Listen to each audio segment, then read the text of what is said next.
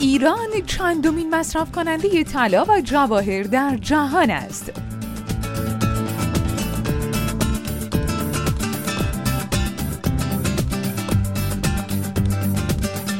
اگر شما هم علاقمند هستید بدونید ایران چندمین مصرف کننده طلا و جواهر در جهانه در این بخش از برنامه های دیو رادیو با ما همراه باشید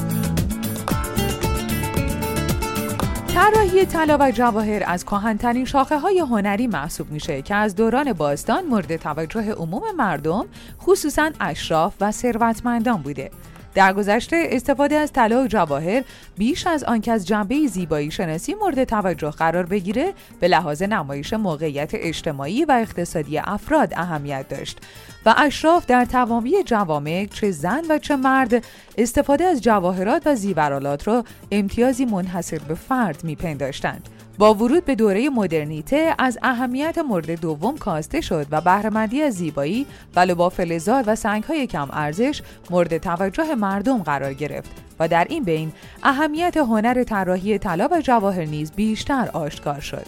این دیدگاه موجب علاقمندی و توجه روزافزون سایر اقشار اجتماعی به استفاده از زیورالات گردید و رونق حرفه طراحی طلا و جواهر را در پی داشت